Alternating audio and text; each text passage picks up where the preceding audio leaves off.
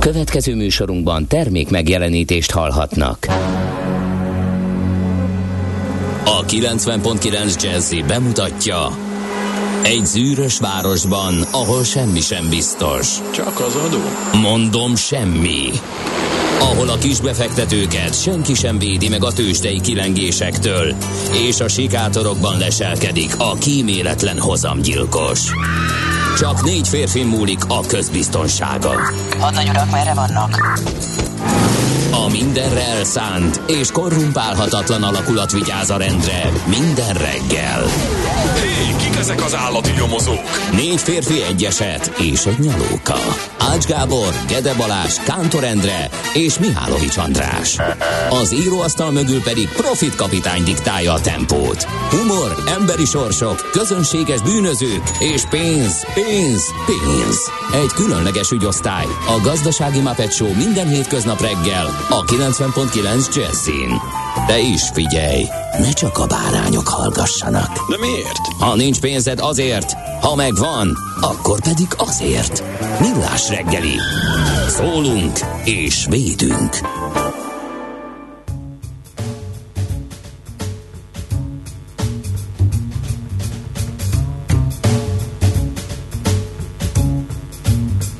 Jó reggelt kívánunk mindenkinek, ez itt a Millás reggeli, és egy vendégműsorvezetővel vagyunk itt ma reggel, Feledi Botondal, akinek nagyon örülünk.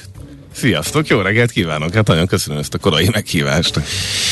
És természetesen a kedves hallgatók a 0630 2010 909, ezen lehet minket elérni Viberen, Whatsappon, SMS-ben, a megszokott uh, Messenger, Facebook uh, és infokukacmillásreggeli.hu mellett. Egy izgalmas napon vagyunk túl tegnap is, mármint hogy tőzsdei és devizapiaci szempontból is. Nézd csak, megmutatom neked most ilyen uh, bénán megfordítom a grafikont, így néz ki a forint grafikonja ma reggel. Ebből, Ez ebből kicsit lefelé és kicsit, kicsit pirosan mutat. igen, lefele pirosan, és azok a lefele pirosok az azt jelenti, hogy ott történt valami jókora bevásárlás, hogy egy kicsit erősítsék a forint árfolyamát, valószínűleg eh, nagy, hirtelen nagy mozgásokkal, de utána elkezd fölfele húzni megint. 403 forint 50 fillér az euró, gyakorlatilag eh, hatástalan a monetáris eszköztár, amit eddig a Magyar Nemzeti Bank használt. Természetesen most már a piaci szereplők is egyetértenek abban, hogy ez a gáz válság miatt van, mindenki fél, de Magyarországnak van egy ország megítélése is, az sem volt túl jó szerintem, hogy egyedüliként nem szavaztuk meg ezt a, ezt a hát önkéntes 15%-os csökkentést, egyelőre önkéntes, ugye, és úgy általában véve nem állunk túl jól. Ennek ellenére természetesen vannak pozitív jelek, de ezekről majd később beszélünk. Botond, milyen érzés 6.30-kor már itt a Millás reggeli stúdiójában lenni? Ez, ezen gondolkoztam. Tudtam, hogy a műsorvezetésetek egy kemény munka, de, de azért ezt nyomni minden, minden reggel, vagy Minden reggel föl kell ez, ez, ez, ez, ez, egy, ez egy komoly történet, mert meg is kérdezem, hogy délután kell aludni ezek után, vagy ez hogy van? ez, a, ez, a, ez a titok. Okay. Kell, nem, egy, kell, figyelj, nem bírod ennyi idő után. Te Kell, kell egy, hogy is mondják, szépségalvást. Egy Tehát power nap, Egy power lap, nap. power nap, egy lapítás, vagy valami. Japánban ez egy teljesen megszokott dolog, még a munkahelyen is, úgyhogy Nagyon sok oldal írja, hogy egyébként ez így lenne egészséges. Tehát nem csocsó asztal, meg nem tudom, mi kell a munkahelyekre, hanem egy rendes kanapé. Na, szóval lehet üzenni nekünk, és kérdezni, természetesen, mivel Botond van itt, a külpolitikával, geopolitikával fogunk foglalkozni sokat, de azért rendkívül sok témánk van a mai millás reggeliben amit megszokhattatok már rovatok, és egyébként nagyon boldog névnapot kívánunk minden kedves Szabolcs, Alina és Ince nevű hallgatónknak. Ők ünnepelnek főleg a mai napon, de vannak uh, Szerénák, uh, Viktorok, Barsz, Boton, Botond, boldog Botond napot. Hú, erről de nem ma nem ünnepled. tudtam. Erről mondjuk nem tudtam, de akkor már megérte bejönni, Most veszem észre, hogy ilyen harmadrangú botonnapot is igen, tartunk. igen, igen. Úgyhogy, úgyhogy boldog névnapot. Na, hát az események közül olyanokat találtam, amik a történelemben ezen a napon történtek, amik igazán érdekesek még politikai szempontból is. Például 1867-ben ezen a napon volt az osztrák-magyar monarchia hivatalos megalakulása. Amikor Ferenc József Ausztria császára és Magyarország királya aláírta, és ezzel szentesítette a kiegyezés törvényeit és rendelkezéseit. Úgyhogy a monarchia. Aki visszasírja a monarchiát, hogy kicsit jobb lett volna, ha úgy maradunk, akkor nem kéne utolérni Ausztriát, de akkor ő ma elmorzsolhat egy könnyet, hogy hát ez nem sikerült. Egy unió, amiben sikeresen részt vettünk, és Ugye? nem is biztos, hogy rajtunk múlt, hogy nem ment tovább a történet. És hát a másik, ami szintén monarchia is, mégpedig 1914, mert hogy ezen a napon üzentünk hadat Szerbiának, és így kezdődött el az első világháború. A kezdet és a vég milyen szépen összeér. Bizony.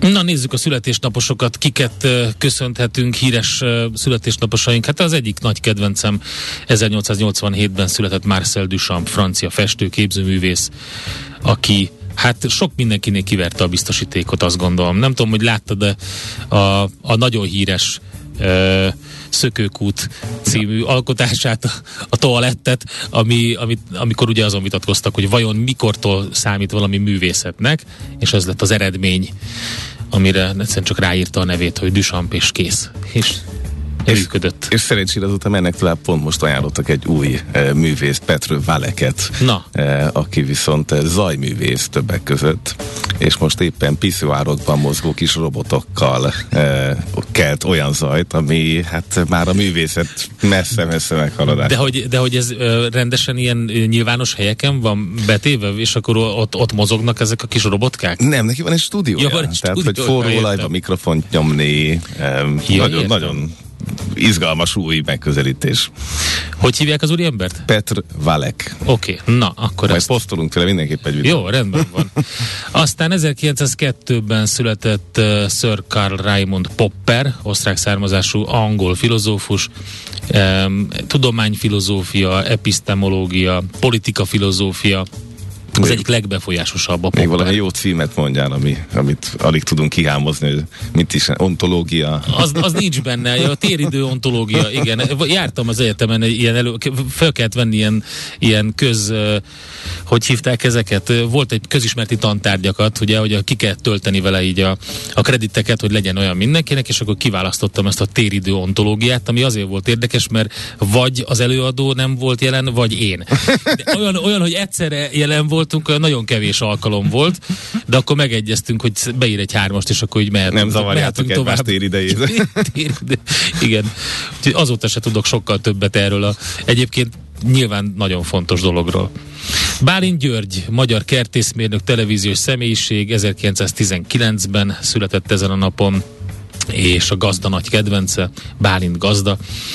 Aztán, hú, egy nagyon érdekes személyiség, Jacqueline Kennedy Onassis aki 29-ben született ö, ezen a napon. Ugye ö, természetesen ö, JFK-nek a felesége, a 35. elnök felesége, és ezáltal ugye a First Lady volt ö, 63-ig, és utána pedig az Onassis családnak lett a hát a nagy asszonya, mondjuk így. És Hugo Chávez. Oh. venezuelai Hoppá. elnök, katonatiszt, politikus, rádiós műsorvezető, 1954-ben született ezen napon. A Hello Mr. President című műsorán annak idején nevettünk, hogy van ilyen. Ma már nem nevettünk annyira, mert ugye ott minden szerdán volt egy ilyen, hogy Hello Mr. President, és akkor ő vezetett műsort az állami rádióban. Aztán hát rájöttünk, hogy ilyen velünk is előfordulhat egész nyugodtan. Az, azóta egy kicsit más, máshogy ítéljük meg. Hát ezek a fireside csetek már csak ilyenek. Vigyázni kell. Úgyhogy ők azok, akiket így kiemeltünk a mai napra, és ö, mint mondtam, nyugodtan kérdezzetek tőlünk a, műsorban, illetve Botontól, akár szakmai jellegű kérdések is érkezhetnek. Egy kis műsorajánló, azzal fogunk foglalkozni majd ébresztő témánkban 7 óra után, hogy hogyan csillapítsuk a városi hőhullám hatásokat. Van erre egy megoldás, amit egy európai Bauhaus díjjal is jutalmaztak Brüsszelben, Gira Zsófinak adták ezt át. Ez a hűsítő sarkok és folyosók koncepció, ami nyerte, ezzel foglalkozunk majd. Aztán átbeszéljük azokat a politikai, külpolitikai, geopolitikai eseményeket, amikből gyakorlatilag alig tudtam kimazsolázni, mi az, amiről ne beszéljünk. Olyan sok minden van. Botondal, úgyhogy hát egy picit minden. Volt itt ugye brit miniszterelnöki vita, amikor valami történt, és megszakadt az adás. áj, ájulással, csattanással, de egyébként is érdekes, hogy a konzervatív párti politikusok hogy vesznek össze az adók kérdésén, hogy mit kell csinálni, de, de Kínában is érdekes helyzet van, az ukrán háborúban is, az energiaválság és a, a komoly klímaváltozás azért feszültségben tartja Európát, Tajvan, Törökország, ugye itt a törököket próbálják meg rávenni, hogy a finn és a, svéd kérelmet fogadják már el minél előbb, közben ők azt mondják, hogy jó, de csak akkor, hogyha a görögök lemondanak ezekről a szigetekről, úgyhogy Ez... nagyon érdekes a helyzet szerintem Európában. És pénzügyekről tisztán rovatunkban pedig majd az amerikai-magyar adóegyezmény felmondása lesz a fő téma, úgyhogy hát elég sok izgalmas téma. 0 30 20 10 909 Na megyünk tovább, és megnézzük, hogy mit írnak a lapok, a legfrissebb izgalmas hírek. Hát kezdjük a Telexnek a sztoriával. Ugye mi is beszámoltunk róla, hogy a világgazdaság, hát in- inkább a MediaWorks hírcentrum um, egy névtelen forrásra hivatkozva mondta el, még a tegnapi napon, hogy hát van itt egy jogi kiskapu, amit ki tudnak használni a kata törvény módosítása ellen tüntető futárok, és hogy egyébként ez milyen jó nekik, mert hogy milliós fizetéseket szednek össze, és akkor szépen ecsetelve volt, hogy, hogy a biciklis futárok 800 ezer forint körül keresnek, a motoros futárok 1,2 millió forinttal, akinek viszont autója van, hát ő már akár másfél millió forintot is megkereshet. A Telex most ugye felteszi a kérdést, hogy tényleg milliós fizetéseket szednek össze a kata tüntetésekkel középpontba került futárok, és hát azt mondják, hogy igazi sport teljesítmény kell ahhoz, hogy egy futár elérje egy hónapban a másfél millió forintos bevételt, de a pénz ezeknek a futároknak sem jön össze folyamatosan minden hónapban, sőt a tapasztalatok szerint általában ők is csak egyszer járnak ennek az összegnek a közelében. Így reagált a futárok a Katáért csoport egyik alapítója, és azt mondta, hogy a, az Origó is ugye azt írta, tehát a, a médiának az az oldala, akiknek fontos volt az, hogy, hogy ez az üzenet a kata törvény tüntetések miatt kimenjen a sajtóba, mind megírták ezt a 800 ezertől egy másfél millió forintos hírt. A lényeg a lényeg, hogy hogy egy futár biztosan nem keres ennyi pénzt havi 160 órás munkával, ami ugye átlagosan munkanaponként 8 órát jelent. Aki esetleg eléri, annak is csak nagyon sok munkával uh, futna erre, de hogy uh, folyamatosan uh, 400 óránban kint legyenek az utcán és úgy dolgozzanak, arra azt tényleg nem lehet megoldani minden uh, hónapban. Na, szóval a Telexen van egy ilyen anyag, ami, ami nagyon érdekes. Te mit találtál? Én a politikon gyorsan ránéztem, hogy mi a helyzet, és még tegnap éjszakai anyag, hogy egy televíziós vitában a brit miniszterelnökök között Liz Truss egy ukrajnai hírrel próbált a vitában előrelépni, mégpedig azzal, hogy nagy-Britannia fogja segíteni a búzahajóknak a kihajózását, konkrétan azzal, hogy az ott lévő tengeri biztosítási központot ráveszi arra, hogy igen, merjen biztosítani hajókat. Ugye ez abszolút nem triviális. Uh-huh. Tehát az, hogy a fekete tengeren hajókázó hajókra legyen nemzetközi biztosítás, ez, egy, ez már a háború eleje óta egy nagyon-nagyon kardos kérdés, amiről addig beszéltünk. Hát de hogy biztosítás van, az egy dolog, de hogy meg fizikailag képesek-e kihajózni meg, és mi vagy, ha kilövik? Na pontosan erről van szó. És akkor erről van szó, mert amúgy erre nem jár a biztosítás. vagy hát nem jár, a búza kéne, nem a igen, érdekes. Mm, akkor ezek Liz, szerint... Liz Truss ezt bedobta, hogy szerintem Aha. már van egyezmény. Az ukránok szerint még ez nincs kész, de a televíziós vita heve ezt egy picit már eh, előrevetítette, legalábbis a falra kivetítette itt Liz Trussnak. Úgyhogy eh, minden esetre annyiban ez jó hír, hogy valami előrelépés tényleg látszik. Aztán a g7.hu van egy izgalmas hír, pénzt csak elvétve adnak vissza a névleg visszaváltható pohárért, termel is szépen a profitot. Egyre több szórakozóhely és fesztivál vezeti be a visszaváltható műanyag poharakat. Ugye ezeknek az előnye, hogy nem kell összeszedni őket, mert a vendégek visszaviszik, tehát csökkennek a vendéglátósok költségei, és csökken a hulladék is és az üvegpoharakkal szemben nem törnek el, de hát azt mondják, hogy ez hasznos ez a megoldás, de sikerült olyan dologá alakítani, amit sokan élnek meg lehúzásként, mert hogy a nem visszaváltatós, visszaváltós pohár bevonult a hiéna taxisok, meg a túlárazott ATM-ek, meg a turistákat megkopasztó belvárosi éttermek mellé a turista csapdák közé. Igazából ez úgy működik, hogy a legtöbb helyen valami kupont, vagy, vagy tokent, vagy bármit kapsz érte, és akkor azt újra fel tudod használni, fizetésnél esetleg, de, de tényleg nagyon sok helyen kicsit macerás visszaváltani, így az ember legtöbbször hazaviszi, vagy nem tud velem mást tenni. Nem tudom, hogy műanyag hulladékból így kevesebb lett, az valószínű, de, de tényleg egy kicsit visszájára fordult a helyzet. Minden esetre a g7.hu-n lehet erről olvasni. Ami pedig az Axios-t illeti az egyik eh, amerikai eh, kiváló hírportált, eh, ledobnám a Covid ma reggeli bombát. Júj, igen, miről van szó? A long Covidról, uh-huh. már pedig arról, hogy a betegeknek 5%-a minimum még 6 hónappal a megbetegedés után is különböző eh, long covid tüneteket mutat.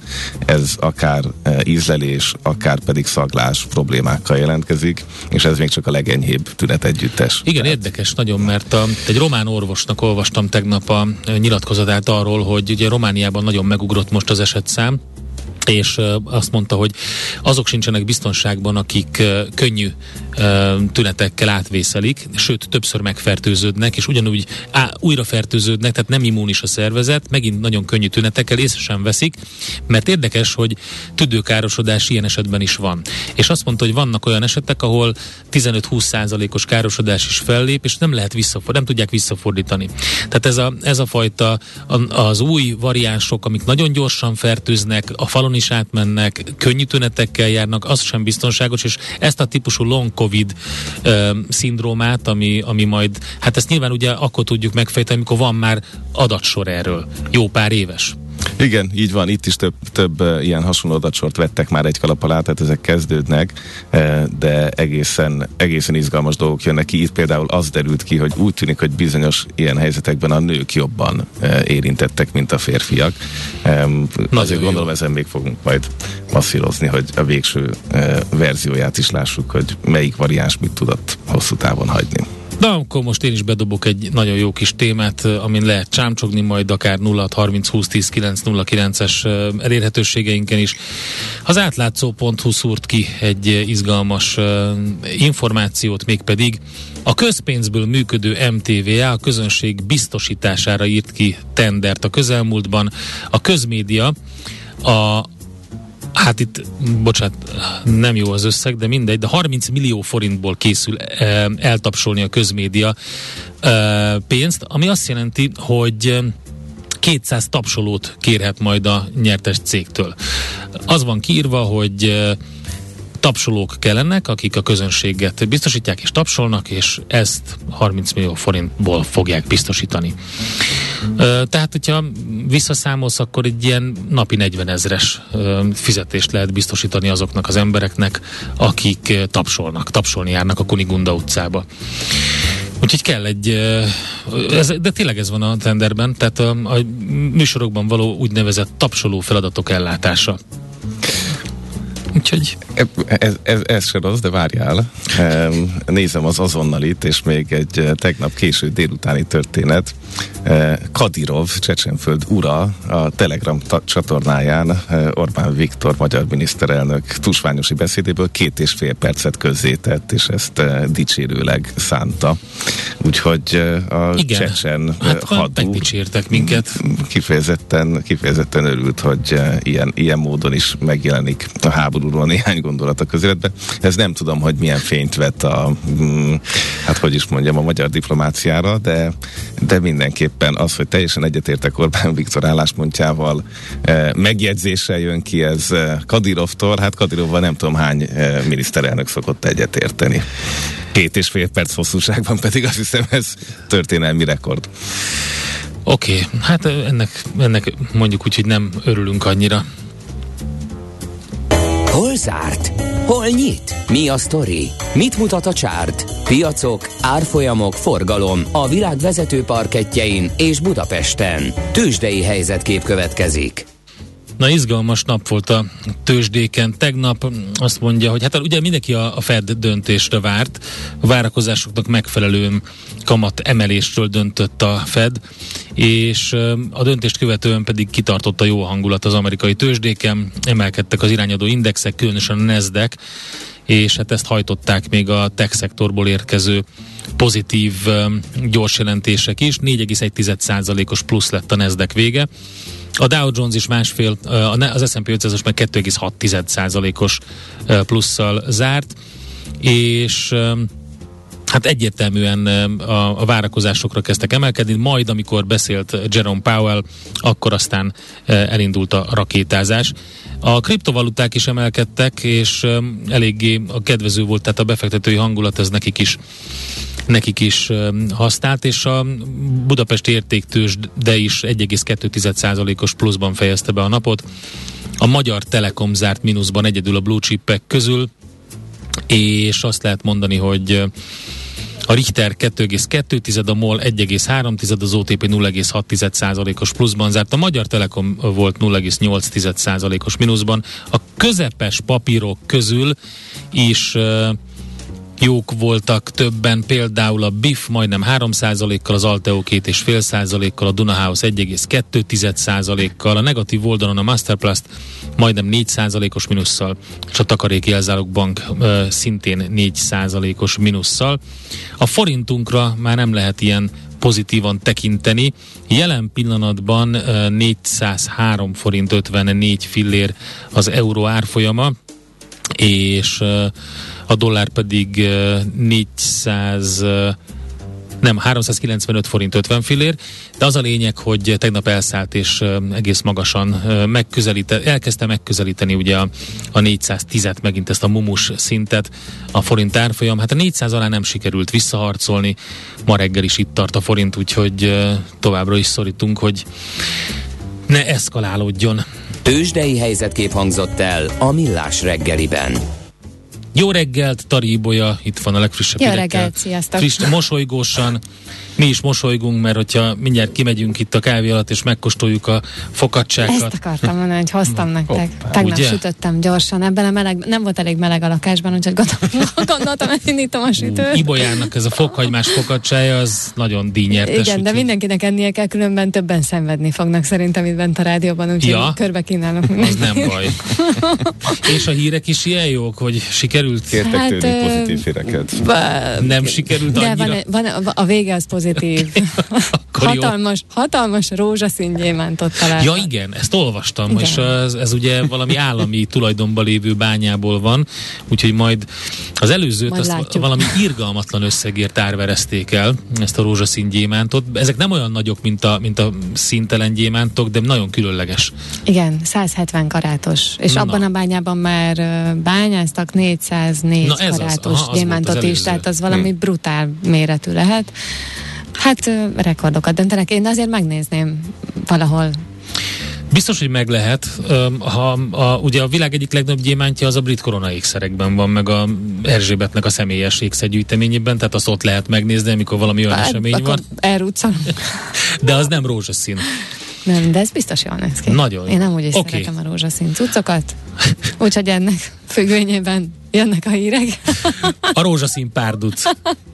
Műsorunkban termék megjelenítést hallhattak. Nézd a Millás reggeli adásait élőben a millásreggeli.hu oldalon. Millás, Millás reggeli, a vizuális rádió műsor. A reggeli rohanásban könnyű szemtől szembe kerülni egy túl szépnek tűnő ajánlattal. Az eredmény krétával körberajzolt tetemes összeg. A tethelyen a gazdasági helyszínelők, a ravasz, az agy és két füles csésze és fejvállalakzat. A lehetetlen küldetés megfejteni a Fibonacci kódot. A jutalom egy bögre rossz kávé és egy olyan hozamgörbe, amilyet még Alonso Mózli sem látott. Millás reggeli, a 90.9 Jazzy Rádió gazdasági mapetsója. Vigyázat! Van rá engedélyünk!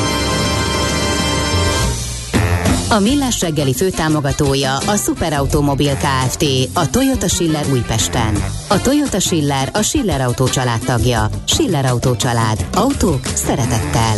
Valamint a Surgeon ZRT, az önműködő kis- és középvállalatok cégépítő partnere. Surgeon ZRT, az üzleti vállalati tanácsadó. Jó reggelt kívánunk mindenkinek, ez továbbra is a Millás reggel itt a 90.9 Jazzy Rádióban, mégpedig Feledi Botondal. Jó reggelt kívánok, így van. És a hallgatókkal 0 30 20 10 909 és itt lehet nekünk üzenni Whatsappon, Viberen, SMS-ben. Várjál, rájöttem, és Kántor Endrével. Ja igen, és Kántor, bocsánat, én közben arra figyeltem, hogy ö, mit üzennek a hallgatók, mert neked írtak a Facebook oldalunkon, mégpedig azt, hogy Élőben, élőben sokkal szebb vagy, mint a fotón, botond. ez, ez a pozitív része az üzeneteknek, a másik az az volt, hogy kicsit kapatos a hangom, de mindenkit Na. meg tudok nyugtatni, hogy tegnap direkt időben lefeküdtem, tehát semmilyen túlzott alkoholfogyasztás és hasonló dolog nem történt készülve erre a kihívásra. Hugo Chávez születéséről megemlékeztünk, azt írja hallgatónk idéz, a barátaimnak mindent, az ellenségeimnek a törvényt, mondta Hugo Chávez. Szerencse, hogy ilyen nálunk nem fordulhat elő, tette hozzá, kedves hallgató. Igen. De tényleg a legvidámabb barak leszünk már megint. Csak akkor fáj, ha nevetünk, vagy, vagy akkor nem fáj, ha nevetünk. Na, gyorsan megnézzük, hogy milyen közlekedési infók vannak, és akkor utána megyünk tovább. Budapest legfrissebb közlekedési hírei, itt a 90.9 jazz Hát sajnos van két baleset is, a Terész körúton a nyugati tér irányában, az Aradi utca sarkán csak a külső sáv járható, és egy másik, ami szintén fontos, hogy a, az állatkerti körúton a Dózsa György út felé a Kóskároly sétány után történt baleset. Az Orci tér felé közlekedő 72 M trollibusz most már módosított útvonalon jár, nem érinti a Széchenyi fürdő és az állatkert meg. Na, ha aki a Széchenyi fürdőbe szeretne menni, meg az állatkertbe most, a 72 M-mel, az órul jár, erre tessék figyelni. És két budai közlekedési hír volt, az Istenhegyi és Németvegyi út kereszteződésében rendőrségi akció, illetve amikor jöttem idefelé, akkor már egy eh, kék BKB busz négyes villogóval beállt a Csaba utca Szélkálmán tér kereszteződésbe, és oh. a buszsofőr türelmesen uh, Candy Crush szagázott várva a felmentést. Budapest, Budapest, te csodás! Hírek, információk, érdekességek, események Budapestről és környékéről. Hát egy izgalmas és érdekes információ jelent meg, tegnap mégpedig az, hogy hogy sok év csúszással, de már Fehérvárig lehet menni a Budapest-Balaton kerékpár útvonalon, Bringa úton. Ez a Buba névre keresztelt valami, mert hogy átadták az Etyek-Velence szakaszt. És mivel Etyekig és Székesfehérvárig már létezett kerékpárút, most végig lehet suhanni a két város közt, írja 24.hu. Ez a lead, de egyébként, hogyha az ember egy picit jobban belegondol, hogy most mi történik itt, és mondjuk kinyit egy Google térképet, beírja, hogy Budapest és mondjuk Velence, hogyha csak eddig akarunk menni, és kiválasztja azt, hogy kerékpárral hogyan ö, lenne legcélszerűbb oda haladni, akkor érdekes módon nem azt az útvonalat kapja, ami a Budapest-Balaton kerékpár útvonalnak ez a szakasza. Eleve Budapest-Balaton kerékpár útvonalnak szerintem még kár csúfolni, mert hogy gyakorlatilag a Velencei tóig megy, de nem, tehát először is el kell menni Biatorbágy fele, majd Etyekre, és Etyekről kell elmenni Velencére. Tehát van, egy, van benne egy ilyen jó másfél-két órás kitérő, irgalmatlan uh, sportteljesítményre ösztökélő emelkedőkkel, nem baj, nem erről van szó, hogy baj. Tehát itt ez nem egy cél, célútvonal, hanem inkább egy ilyen túraútvonal, amibe bele kell ezeket kalkulálni. Szerintem a sokkal rosszabb az az, hogy ja, egyébként azt, azt megmagyarázni, hogy Biatorbágyról miért nem vitték le a hetes nyomvonal felé, vagy pedig át a Váli völgy felé, és onnan ö, ö, Nadap és Velence, ö, ha, hanem el kellett kanyarodni egyekre még plusz egy kitérőt tenni, hát ez ugye, ezt meg kell beszélni a, a lokális ö, lobbyerővel, hogy ez, ez miért alakult így. Minden esetre így alakult Nem gond, a balatoni kerékpárúton is, a Balaton körön is vannak ilyen kis kitérők, ahogy érdekesen beviszik a, a kerékpárútat egy kisvárosba vagy településre, de, de ez, ez nem érthető, tehát ez előfordul.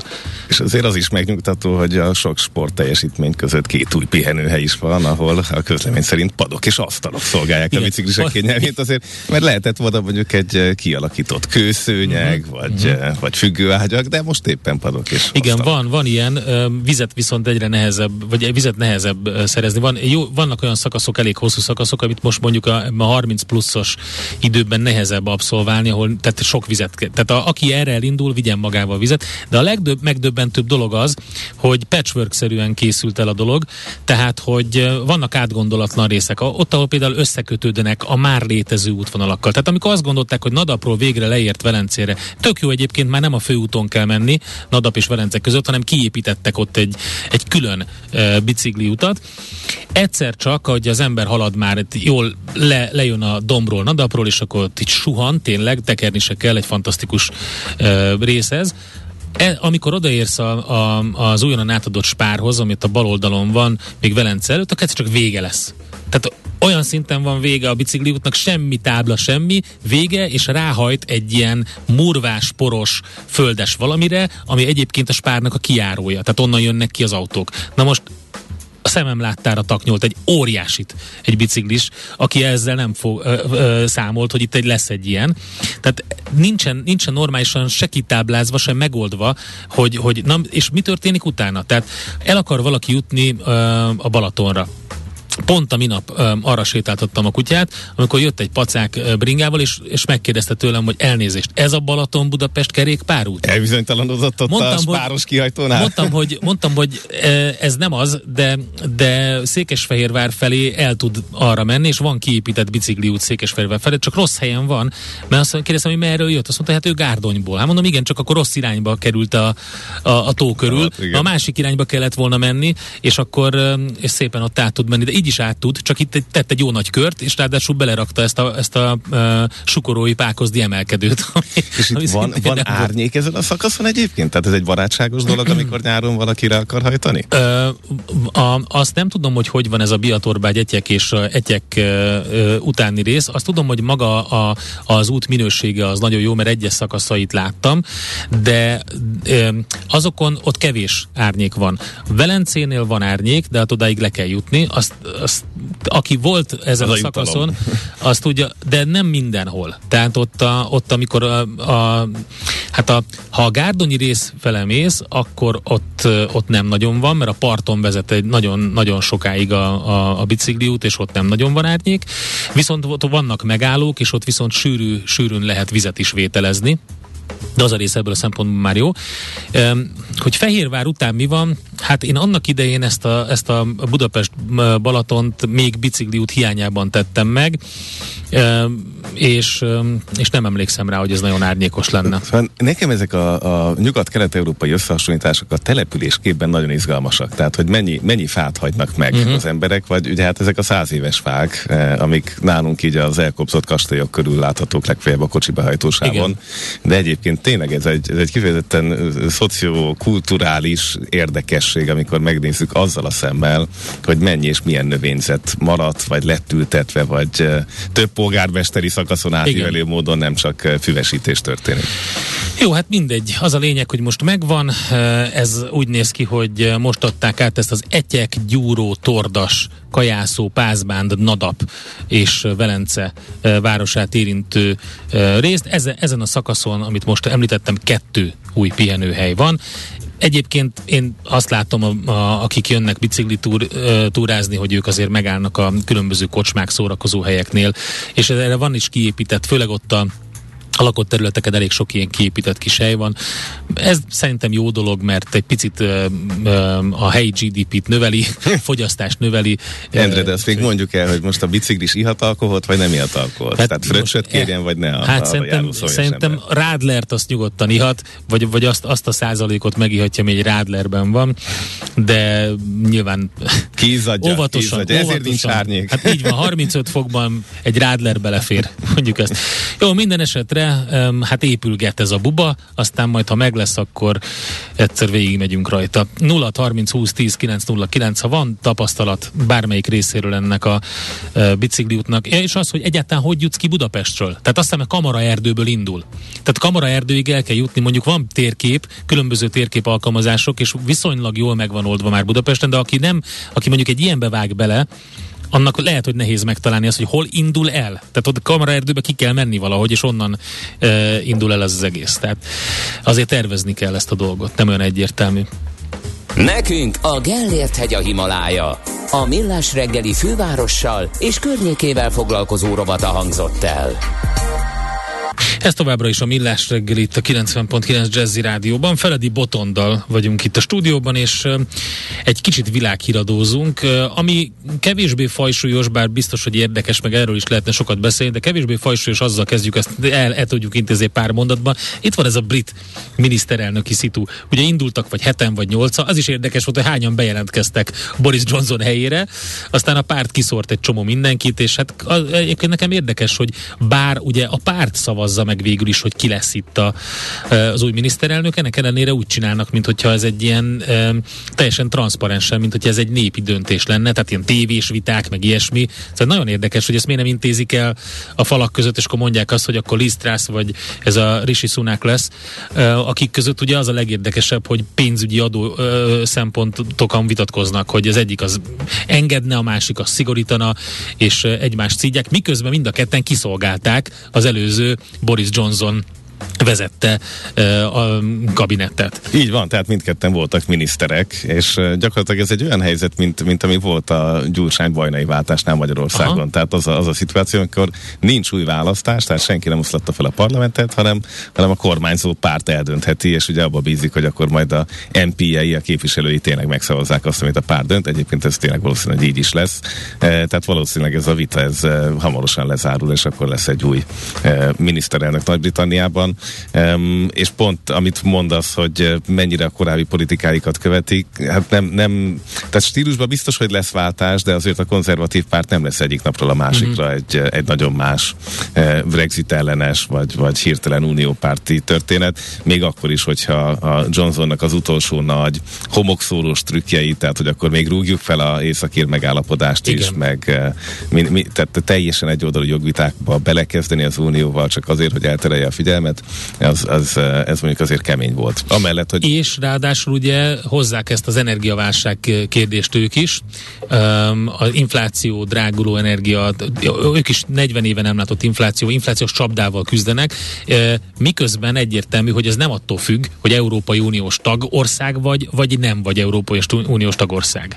Ez sem attól függ, viszont a munkaerőhiány az nem kis részben a, a mhm. Brexit következménye, eh, ahogy az élelmiszer drágulás is, hiszen eddig azért eh, az élelmiszer egy jelentős részét a csatornán átvitték a szigetekre, eh, és ezt eh, tényleg elképesztő ügyességgel Boris Johnson el tudtam is másolni az elmúlt időszakban, tehát azért ez Hát igen, igen, érdekes. Nem fésülködött meg, és ezzel elvonta a figyelmet.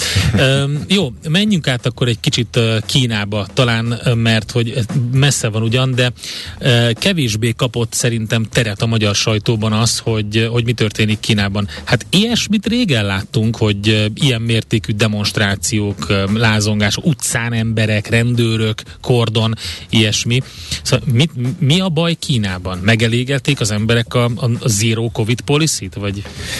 Ugye két, két nagy hullám zajlik. Az egyik az valóban a, a covid ellenes tüntetések, vagy egyáltalán az, hogy a covid-dal szemben egy, és a, a zero politikával szemben egy társadalmi elégedetlenség az a sankai e, lépések óta nő. Most a legutóbb azzal sikerült felszíteni az indulatot, hogy ezek a helyi hatósági emberek rátörték a lakásajtókat konkrétan családokra, akkor is a negatív tesztjük volt, mert hogy biztos rejtőzik ott valaki.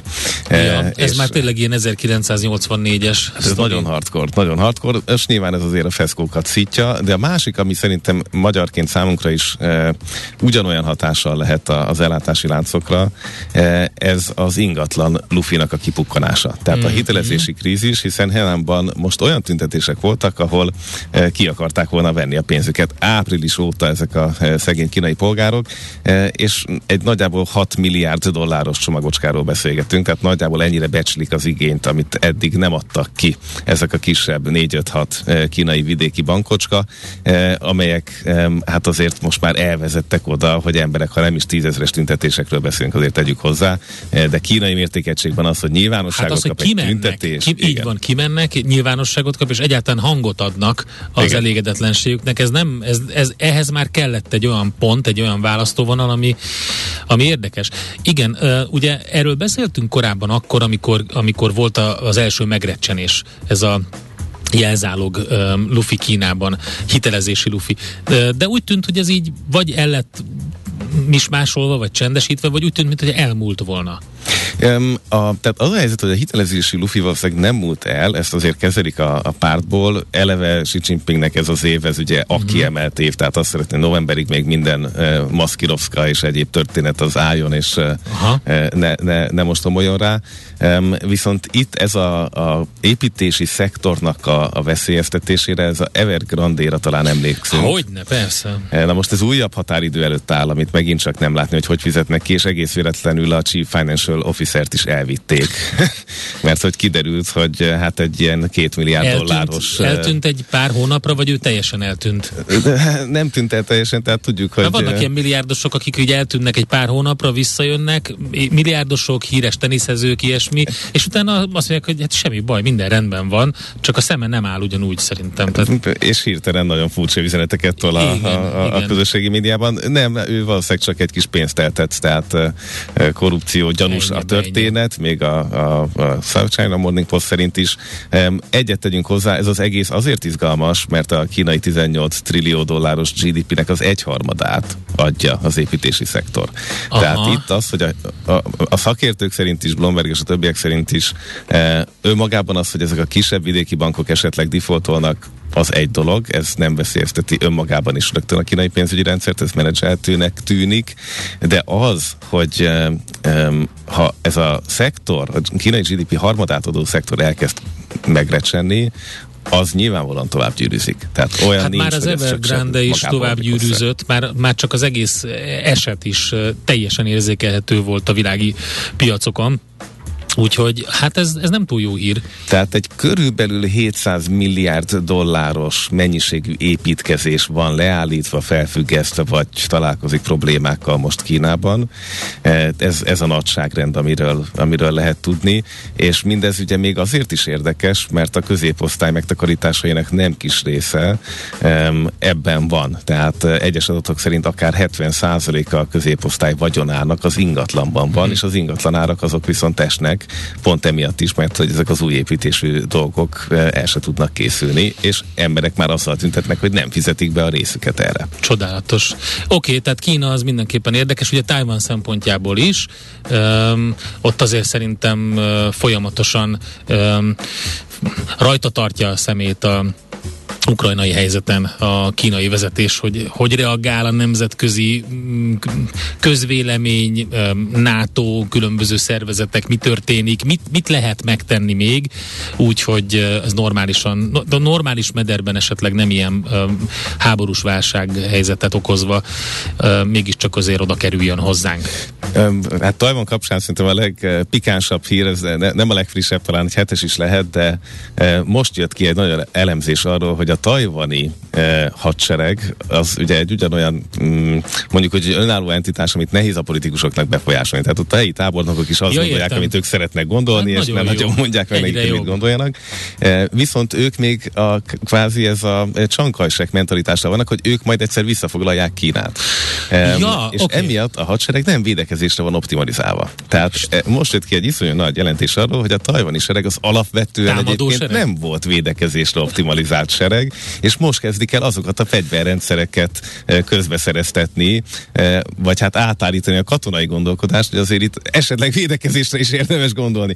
Kis túlzással nyilván, de ez egy nagyon érdekes, ilyen kifejezetten jó szervezet szociológiai eset lesz majd, amikor a hallgatók keresnek jó témát, ezt fogom tudni ajánlani. És akkor hozzá kell tenni azt is, hogy ugye Amerikában pedig egy ilyen kisebb belpolitikai viszály lett abból, hogy most akkor meglátogatja Nancy Pelosi, elmegye, vagy nem megy el, vagy mit nyilatkozik?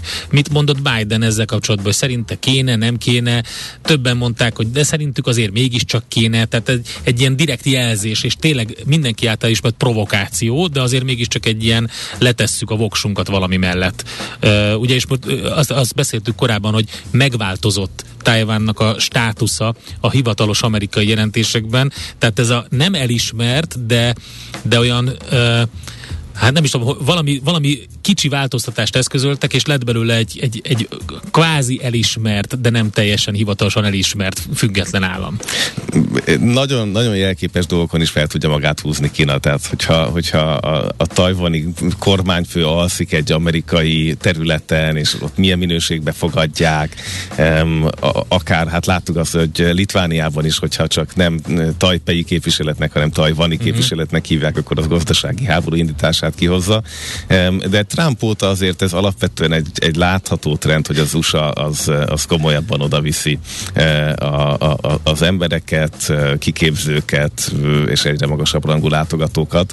Tehát ennek egy következő fokozata a Nancy Pelosi, és azért tegyük hozzá, hogy választási kampány van, mint általában az szokott lenni, Igen. de most is éppen választási kampány van az USA-ban. Ugye az őszi midterm időköz, tehát a e, egyes, egyes részeit a kongresszusnak most újra fogják választani, és hát finoman szólva ez izgalmas a demokraták pártnak, hogy meg tudják-e tartani legalább a házat maguknak. Jó, gyorsan még beszéljünk egy picit az ukrán helyzet miatt a török, Törökországról és hát ez a, a NATO bővítésről, ugye, és itt nagyon érdekes szitu van, mert, mert hogy Erdogan egy, hogy is mondjam, á, valahogy úgy alakulnak a dolgok, hogy annak ellenére, hogy a csőd szélén táncol az ország, mindig olyan szituációba keveredik, ahol az ő kegyeit keresi valaki. Vagy Oroszország, vagy éppen most a nyugat. Most ugye éppen ők tudnak vétózni a finn meg a, a, a svéd bővítés kapcsán, ami baromi jó lenne most a NATO-nak, ezért aztán úgy tűnik, hogy már megint valami szívességet kell tenni Erdohánnak. Erdogan elég régóta űzi ügyesen ezt a tranzakciós politikát, annak ellenére, hogy mint láttuk, nem egy közgazdász veszette el benne, vagy nagyon mélyen, amikor itt a, a központi bankra rászólt, hogy rossz, rossz irányba emelik a kamatot. Hát ebből láttuk, hogy mi lett. Tehát az, azt az inflációs helyzetet, ami most van, azt azért biztos, hogy nem köszönik meg a törökök. És ez teljesen hajmeresztő, mert egyébként ők is választási kampányba készülnek, és ugye soha nem látott ellenzéki koalíció állt össze Erdogánnal szemben. Tehát Igen. nem arról van szó, hogy kényelmesen van az otthoni székében, hanem egy picit izgulhat. Jó, hát azért elég kemény kézzel vezetik az országot.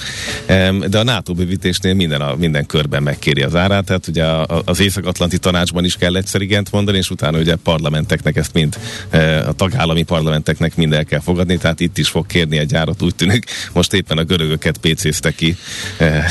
És, és azt mondta, hogy bizonyos szigetek valójában ugye nem a görögöké, hát ettől nyilván a görögök teljesen kikészültek, és felújul ez az egész. Tehát nem, nem is értem, tehát hogy tényleg egy olyan viszály élet fel, ami a 70-es években volt nagyon komoly probléma. Hát a 70-esben nagyon komoly volt, de azért az az igazság, hogy azóta se csitult, csak mint minden más, ezt is megszoktuk. Tehát mm-hmm. egyszer néztem légtésértési adatokat, és hát ez a minimum több száz, néha ezret is átlépő éves mennyiség. Tehát nem arról volt szó, hogy szépen csendben el vannak egymás mellett, és hogyha megnéznénk a görög fegyvervásárlásokat, azok is elég komoly dolgok. Tehát, hogy az a Görögország, ami egyébként ugye csalt statisztikában tüntetette pénzeket amúgy fényesen, ehhez képest fegyverekre még nem nem keveset költött, eh, miközben hát szövetségesek lennének elvileg, de hát ugye ott van Ciprus, ott vannak a, a, a tengeri erőforrások, tehát rengeteg olyan dolog, ami miatt ez a két ország vitatkozik, eh, és tegyük hozzá, hogy a törököknek szerintem a görög eh, igények mellett, és ez lehet, hogy csak az első körös tranzakciós politikája,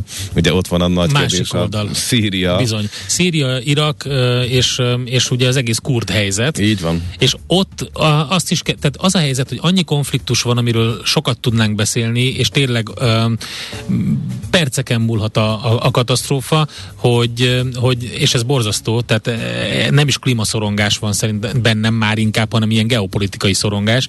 Pont ez a kurt helyzet az egyik olyan, hogy itt, itt gyakorlatilag másodperceken múlhat az, hogy most háború, komoly háború alakul ki. Hát ott tartunk, hogy ugye Erdogan az USA-t felszólította, hogy vonja ki az amerikai támogató embereket a kurdok mögül Szíriában, tehát az észak-szíriai területekről, mert hogy nem sokára offenzívát indít. Igen. Egész őszintén szerintem ennek elég nagy a valószínűsége, mert választási szempontból ez megint ez egy mencsvár uh-huh. Erdogannak, tehát ő valamit csinál. Ugye, hogyha a menekültek egy részét néhány nagyvárosból kipaterolják, mert ugye ez volt az eredeti cél is, hogy teremtsenek olyan területet, ahova vissza, kvázi visszatoloncolnak törökországi uh-huh. szírmenekülteket, ugye ez egy sok milliós tömegről beszélgetünk. Um, tehát itt, itt nagyon nagy a tét, és, és az északi szövetségeseket viszont nem akarják az USA uh, oldalán elveszíteni, hiszen azért ott mégis vannak radikálisok, azért csak őriznek pár uh, iszlám államos uh, börtöntelepet, stb. stb. Tehát itt bármelyik újunkba harapunk bele, a, a, hát Szíria jön ki a legrosszabbul szokás szerint. Aha, tehát akkor, hogyha NATO és az Egyesült Államok mondjuk latolgatja, hogy mit csináljon, a, nyilván a görögök szitút azt valahogy megpróbálják elkenni, hogy ott azért ne eszkerálódjon, azt mégse lehet, azt mégse lehet engedni, de azért jó lenne benyomkodni a finneket, a svédeket, és ezzel erősíteni a helyzetünket az oroszok ellen, akkor, a, akkor ott vannak ezek a szegény szírek, a menekült, meg ott azért keveredés van, hogy ki a menekült, melyik országból, meg hol, tehát ott kialakult egy ilyen jó nagy gócpont, hát ők akkor mennek a lecsó szóba? Hát nézd, ugye Törökország és Erdohánnak kifejezetten személyes ambíciója volt a regionális hatalmi státus megszerzése, de most ez azért alapvetően egy, egy elég nagy hullámvölgybe futott bele. Tehát a, a Murszit végül is Egyiptomból a, a muszlim testvériséget csak kiebrudalták.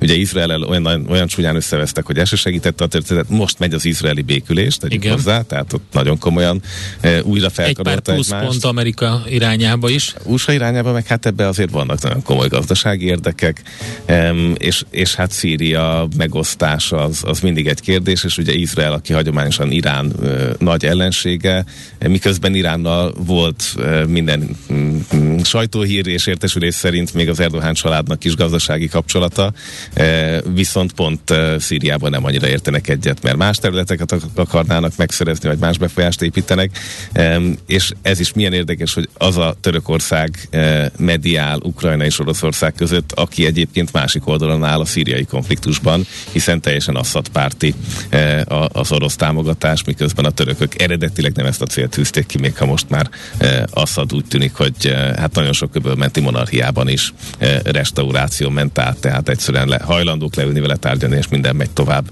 mint a régiben, tehát elképesztően dinamikus a közel-kelet, és hát ebben most ugye, amit egyszer veletek beszélgettünk, Kína is látszik, hogy beletenyerel. Tehát Igen. A, nagyon sok Hát nyilván egy a... kicsit ott is erősíti a saját pozícióit, miközben megpróbálja gyengíteni a, a NATO és a nyugati szövetségesekét. Így van, így van, és azért ezek mégiscsak nyersanyag kitermelő országok, egyébként ez neki önmagában is izgalmas, ha meg a, az egész globális ellátórendszer is lehet birizgálni, akkor, akkor meg pláne. És hát mondjuk úgy, hogy Kínának ez kényelmes terep, hiszen élelmiszerválság, vízválság, társadalmi feszültség, tehát kis infrastruktúra beruházásokkal is jó nagyot lehet. Igen, jó nagyot lehet nyerni. indulatát. Igen, hát oké. Okay. Innen folytatjuk majd, remélem lesz még időnk egy picit. 0630 20 10 909, de most Taríbolya hírei következnek, aztán utána az Egyesült Államok és Magyarország közötti adó egyezmény felmondásáról beszélgetünk majd dr. Magyar Csabával, oklóveles adószakértővel. Úgyhogy ez a következő témánk itt a Millás reggeliben. Maradjatok velünk, üzenjetek. Köszönjük szépen az eddigieket. Lászlónak például azt mondja, hogy egy régebbi sztori, amikor a svájci frank alapú hitelek még felfutóban voltak, akkor a millás reggel helyett forintos percek voltak, az, és milliók reggelire volt egyébként, és e, utána, és e, még este fenn mondja, e, de hogy e, annyit súlykoltuk azt, hogy nem érdemes hosszú távra fölvenni devizahitelt, hogy ő végül is a kicsit drágább, de forint hitel mellett döntött, és így megúszta az eladós, teljes eladósodást, úgyhogy ezt köszöni. Hát László, mi megpróbálunk mindent, mi köszönjük, és nyilván érkezik még Messenger üzenet is. Van egy timelapse videó a YouTube-on a Budapest Balaton Bringa útról, végig lehet nézni az összeset, és meg lehet állapítani, hogy mennyire nehéz, mennyire könnyű. Köszönjük szépen ezt az információt is. Hát ez meg mi? Jé, egy okos morzsa. Az Okos Morzsák támogatója a Surgeon ZRT, az önműködő kis- és középvállalatok cégépítő partnere. Egy tudatos cégvezető belátja, hogy az egyes szakmai döntéseket azoknak kell meghozni, akik a legjobban értenek hozzá. És ez nem feltétlenül az ő személye. Fontos, hogy a cég növekedése, fejlődése során érzékelje, mikor jön el az a pont, ahol szükség van az addigi kompetenciákat érdemben bővíteni. Az Okos Morzsák támogatója a Surgeon ZRT, az önműködő kis- és középvállalatok cégépítő partnere. Surgeon ZRT, az üzleti vállalati tanácsadó. Műsorunkban termék megjelenítést hallhattak. Hé, hey, te mit nézel? Nem tudtad? A Millás reggelit nem csak hallgatni, nézni is lehet. Millásreggeli.hu Nézzünk, mint a moziban!